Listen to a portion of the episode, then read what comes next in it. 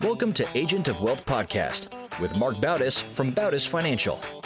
In this podcast, Mark helps small business owners and retirees overcome the multiple wealth planning challenges involved in your financial life. We do this by creating comprehensive wealth management plans to guide you towards financial freedom, ensure you never run out of money, and help create a balance in life that prioritizes what is most important to you. Join us for this journey as Mark draws from years of expertise and guest experts to solve the multiple wealth planning issues involved in your financial life. Hello and welcome to the Agent of Wealth with Mark Bautis of Bautis Financial. Today, Mark's got a great guest in, and they're going to be covering reviewing your home and auto insurance policies. And this is with Jason Street. Hello, Mark and Jason. How are you? Hey, Eric. How are you? Very good, Mark. I'm doing fantastic. Doing great. It's cold here. We got a little bit of a blizzard going on, but I'm bundled up, so I, I'm I'm keeping warm. you brought Jason onto the show today. Obviously, you guys are going to be talking about insurances, different types of insurance, and, and reviewing them and why. How did you and Jason start working together? So yeah, so Jason's the the president of Allegiance Insurance Brokers, and I guess when it comes to wealth management, there's two things: there's growing your wealth, and then there's protecting your wealth. And Jason on the insurance side comes in with uh, protecting my client's wealth, and that's how we we met. All right, Mark, that sounds great. I am here to learn. I'm going to just step back in the shadows and, and learn from you guys. All right, great. So, Jason, welcome to the show. Thank you. Thanks for having me. Uh, how'd you get involved in the, in the insurance world? And, and can you give us a little background on Allegiance Insurance Brokers? Uh, Allegiance Insurance Brokers is a small family owned business. And we actually cover anything from property and casualty to life insurance to commercial insurance and health insurance. And I came into the business back in 2013 after working for Liberty Mutual and broke off uh, into my own practice about three years ago. And I spent a lot of time working with families. I enjoy working with families and helping them protect their wealth. So I work really hand in hand with financial planners on a daily basis. So I know insurance in general, and even specifically on the auto and home side, it's it's probably confusing. It's not. It doesn't seem very transparent, and you know, a lot of times, someone that needs, you know, everyone basically needs the insurance, but their agent or the broker will ask them a couple questions, and all of a sudden they'll spit back a policy, they sign it, and they really don't. I think don't really understand what's in a policy. We, I guess if we start on the auto side, can we go into a little bit on you know what really are they insured? What does an insurance policy cover? Yeah, well, I, I, mean, I agree with you. I think uh, I would say about ninety-five of the individuals, ninety-five percent of the individuals that I actually work with, first question I ask is I, I ask them, "What do you currently have for coverage?" And do you have 100, 300, 100, or 250, 500, 100? And they're like, "What does that mean?" So it, it's very common for a lot of people not to quite understand what they have. And I think it's very important as a financial advisor to help them understand and point them in the right direction with an individual to review their risk with their auto and their home because a lot of times individuals don't know what they have and they're underinsured uh, because they, they tend to call a 1-800 number and say i want the cheapest coverage i can get. All right so a couple things from there. One you were what is a 100 300 three, five, whatever those numbers. What do those numbers represent? Well, you actually have the first number. You can just you like in New Jersey, you'd have like a state minimum. So you'd end up going with a lower coverage of you can do you know fifteen thirty, which is fifteen thousand per occurrence. The first number is per occurrence, and the second number is aggregate in a so, policy. So that calendar. means per occurrence, meaning if I get in an accident, the insurance company will cover fifteen. In that example, you gave fifteen thousand dollars worth Right. of damage. Yep. And a lot of times I'll see individuals, I even have attorneys and doctors and people that are very, very successful. They're so busy running their practice, so busy just doing what they do professionally that they don't understand what they have in coverage. And they a lot of times they won't have, they'll have state minimum because they call up, let's just, for example, Geico or Progressive, and they'll say, I want the cheapest insurance I can get. Sure. The guy on the other end or the guy on the other end is going to give them the cheapest insurance they get in order to bind that, that coverage Okay. somebody like myself working with an independent broker uh, we're here to help you find the best coverage we work as a broker we work for our clients we don't work for an insurance company whereas if you call the 1-800 number they're working they're an Right. employee of that company That's where you're getting your insurance from. That, Correct. That company. All right. So first number covers per incident. Second number. is aggregate in a So that policy means year is that so that in one year if they have three Yep. accidents, that that second number is the, comprehensive number, the yep. amount. And then what was that third number? let's just say you have an individual that got you have like more than one incident that happens in an accident, you have two separate lawsuits. That's technically a, a per occurrence. Okay, so it could be one accident, Correct. yet it could Yep. be multiple multiple occurrences. And then the third number would be the uh, property damage. So, like if you're driving down the road and you actually run into somebody's fence, run into their house, run into a telephone pole. Like if a lot of people don't understand, if they ran into a guardrail or a telephone pole, PSE&G, you know, the public service company or the state of New Jersey is going to bill them for that property damage. So that's what the property damage covers. And what about is our if there's medical injuries, is that in a separate limits or is that included in that those three three numbers that you gave? Yeah, that would be the uh, uh, PIP Medical, and it's uh, PIP Medical is going to cover the medical coverage, and that's another number too that tends to be stripped down. Like if you called up and asked for the cheapest insurance I can get, a lot of times they'll bring it from two hundred fifty thousand dollars worth of coverage all the way down to fifteen thousand dollars worth of coverage, and mark the auto insurance as a secondary coverage, whereas if they have health insurance, they'll go as a primary. I never recommend for my clients to go anything lower than the two hundred fifty thousand dollars coverage, and you can do a five hundred dollar deductible. And a lot of times, to get cheap insurance, a lot of a lot of agents will end up stripping that coverage down to a lower limit, lower than the two hundred fifty thousand. hmm So that's one way of getting your Yeah. cost down is just strip the strip the coverage. How do you determine what's the right amount of of coverage that someone should should have? Well, that's why I think it's important for individuals to have a good relationship with a great financial planner or wealth management expert. Because I think it's very important for them to understand what their net worth is, know exactly what they have if they were to liquidate everything and put all their money in a bucket and know what they're technically worth. Because then you not only have the liquid net worth that you want to cover, but you also want to cover, you know, any other risks in regards to you know, let's just say if somebody's after they sold their home, the equity in their home, they have money in the bank, they've got the assets of the cars and anything that they, they own as a family.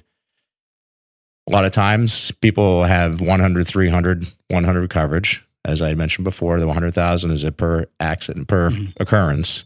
Lest God forbid somebody ends up, you know, injuring somebody seriously or killing somebody. We live in a very litigious society. What do you think the lawsuit's going to be? More than that.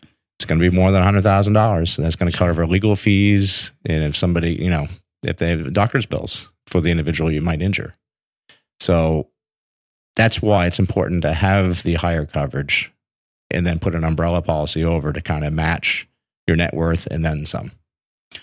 So th- yeah, the umbrella policy is one thing I, I definitely wanted to cover because, like you said, it's once you get past those limits, they they can they can come after you personally, correct? Absolutely. And that umbrella policy comes in to protect your your personal assets. And I've had individuals uh, as well say, I don't own anything, so let them sue me. And at the end of the day, even if you don't own anything, you can actually still have your wages garnished up to 25% for the rest of your life. So you'll have that tra- follow, that accident following you for the rest of your life if you're not Sure. properly covered. And umbrella policies are relatively inexpensive. Relatively inexpensive. Based on the risk, I mean, if you have younger drivers, let's just say any, really, truly any family that has any young, youthful drivers driving should have an umbrella policy because it happens all the time. I mean, prime example. I mean, my relationship working with you, Mark, we've actually know that, you know, the story of Hulk Hogan and his son. Right. You've brought that up many times before, and it's true. Because if you don't have an umbrella policy to cover you, uh, and if you're if your minor child that's living under your roof gets into an accident, you as the parent are liable. Right. And I know one of the stories we were talking about offline was someone we know that their son wasn't on the on the policy and they didn't even realize it for for a period of time. Yeah. I mean, I have recently had somebody two weeks ago, close friend of mine that we do a lot of business with. I reviewed his coverage, and I think this is one thing I can throw out there for everybody. Take the ten minutes. Uh, take the ten minutes and find an insurance professional that you trust that's going to look out for your best interests. And if you don't know somebody, ask your financial planner; they'll point you in the right direction. And have them review the coverage because it doesn't cost you anything to have somebody review it you know, working hand in hand with your financial planner, you can make sure you're properly covered on covering your assets. But you also, this individual didn't realize that his son, who got his driver's license two years ago, was never listed on his policy. So he drove two years without being covered. Yeah. And that's so. What what happens in that case if something if they gets in an accident is is the parent on the hook? Parent, the parents on the hook. Yeah. Yeah, parents on the hook. I mean, they either come up with it. Let's, God forbid, there was a five hundred thousand dollar judgment against them for something. That individual, that parent, would be liable to pay those damages. Yeah. So you mentioned reviewing your policy, and it's one thing I promote to do at least annually. One of the reasons is people's change, you know, their lives change. They may need different coverage, but also how do insurance companies, how do they, do they raise the, the cost of insurance each year? And if you don't say anything or shop it, are they, will they just continue doing that? Well, I always have a rule of thumb. This is my personal rule of thumb: is that every three years you should be seriously looking to shop your insurance. Mhm. For that being said, is a lot of times you'll see that a lot of the initial discounts that you get, like say if you switch to a, a carrier, they're going to bring the the new customer discount. All those discounts are going to roll off over time Right. Slowly, and then next thing you know, you're going to realize that why I'm paying I'm paying a lot more than I used to pay. So if you actually went and shopped every three years, two to two to three years, shop your insurance. I think it's very important to to Right. to at least. And I don't believe in jumping year to year because you don't really have you kind of have like a I don't want to say a credit history, but you have like an insurance history. Uh, the carriers know if you're jumping from carrier to carrier, Sure. and that does take they do take that into account as far as rating premiums. So you mentioned credit history. What else goes into your your premium, or how does the underwriting go in in terms of? Because I'm I'm sure they look just like any other type of insurance. They want to measure you as a risk and determine, you know, what how risky you are to insure. Yeah, I mean, the soft credit check is pulled on every, uh, you know, for example, like if you did an auto policy, a soft credit check would be pulled based on So the individual's like driver's check, license number, date of birth.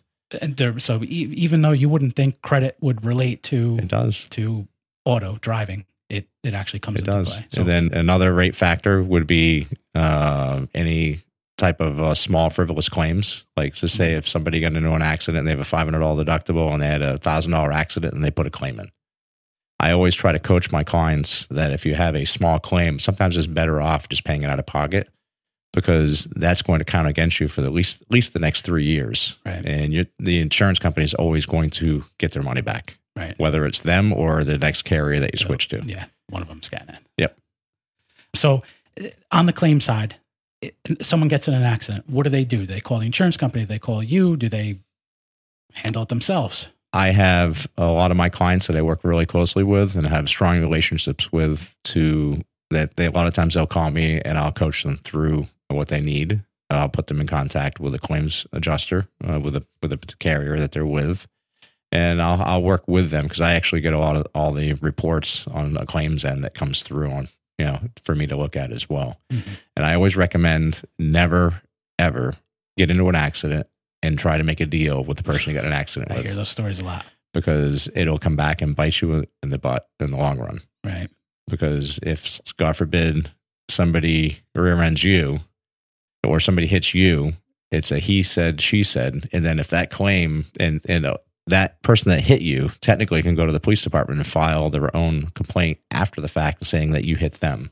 Mhm. And then it's a arguable uh, accident that Right. most likely will end up being a 50 50 responsibility. Right. So best not to take that, not- that approach. Yeah. So it takes best to take the time, put the claim in, and do it the right way.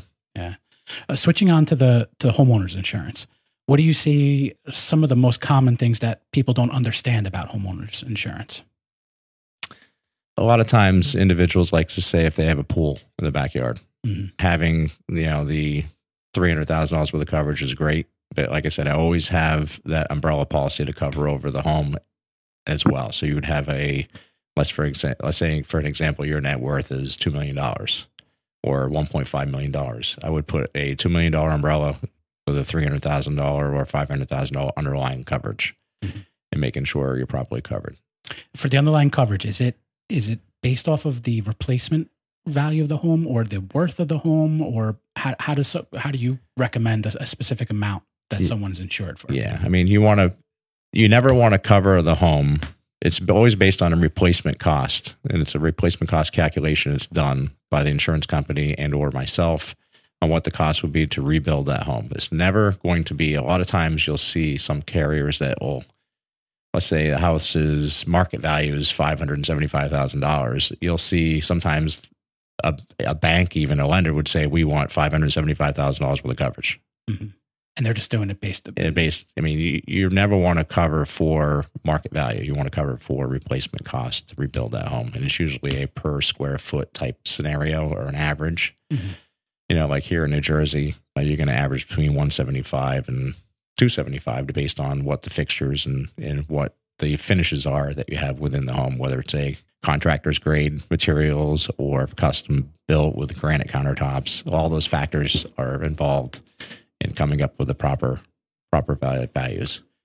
Now, does the mortgage company push back? And if you if take that 575 example and you, you calculate that the replacement cost is 500, do they push back and say no? We want 575. If we give them a an actual calculation from the insurance company and it makes sense based on the the market that that home is in, a lot of times uh, we can actually win that battle, you know, for Mhm. them.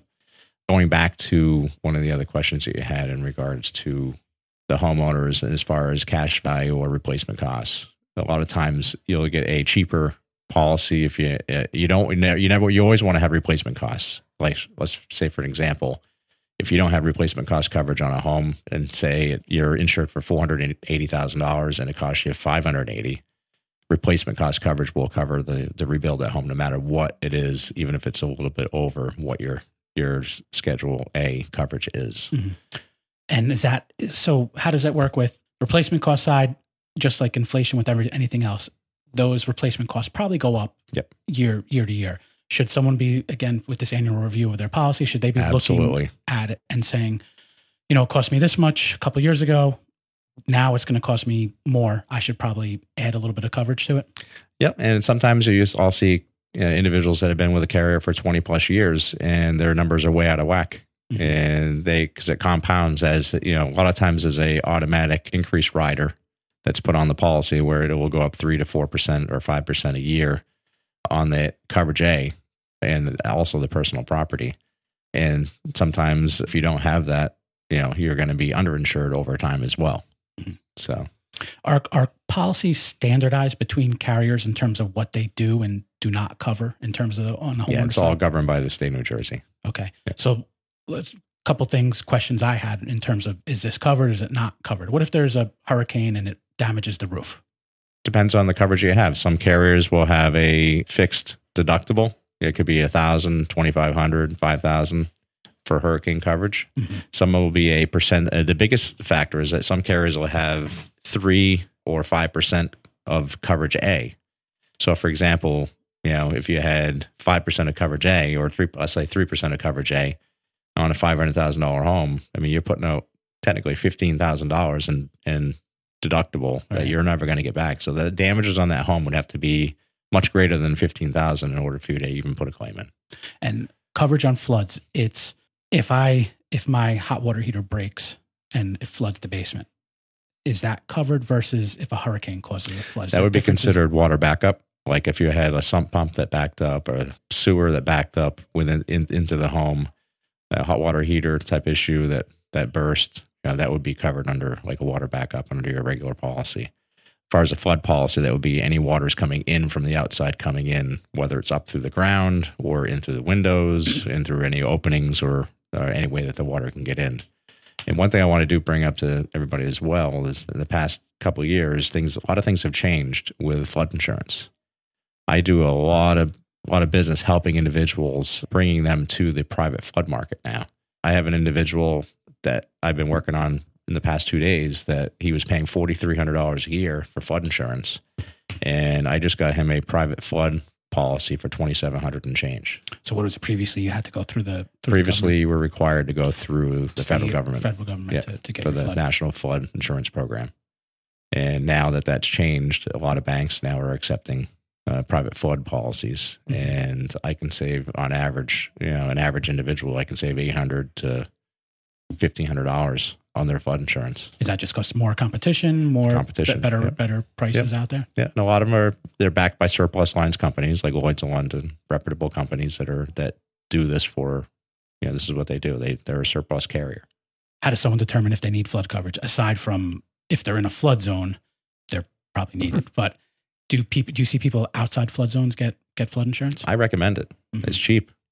You know, I have flood insurance in my home, and that covers me if any water's coming up through the basement floor, coming in through the side. I have actually, uh, I have stuff down in my basement. Like kids' toys are down in the basement. I've got gym equipment in the basement, and for me, it's like you know, almost four hundred dollars a year. It's worth it for me to have that flood coverage because I know that my contents are going to be covered, Yeah. and you know, the base, any of the walls and anything to re- replace sheetrock and whatnot will be covered. What about if my dog bites someone, bites a guest? Is that I know the, one of the questions that's always asked of someone is, "Do you have a dog? What breed of dog is it? One, is it covered? Like, is it covered if it's this breed, not this breed, A lot- or a lot of carriers will reject. They have a list of uh, non-preferred animals, and you know Dobermans, uh, pit bulls, you know bull mastiffs. A lot of the larger dogs that are, you know, German shepherds that are dogs that actually can seriously injure somebody. When we go through our questionnaire with our homeowners to to place that coverage, that's one of the questions we need to know what kind of dogs that they have within the home. Because God forbid, if they don't list that they have one of those dogs and and they end up biting somebody, they're technically not, covered, not going to be covered. Yeah. And is that how your approach is? You you consult with the the person, get all the details of what, everything that's going on, and that you find the best fit in terms of carrier wise for for them. Yep. Every carrier is different in terms of what they cover, what they don't, what prices, what Yeah, that's what a broker on my end. I used I was an agent. Now I'm a broker. I like helping individuals. I help. I like uh, protecting their families and helping them find not only foremost it's the right coverage. Secondly, at the right price. Thirdly, you know, being a broker, I work for them. So I actually spend a lot of time consulting them on doing a comprehensive risk review uh, annually with them.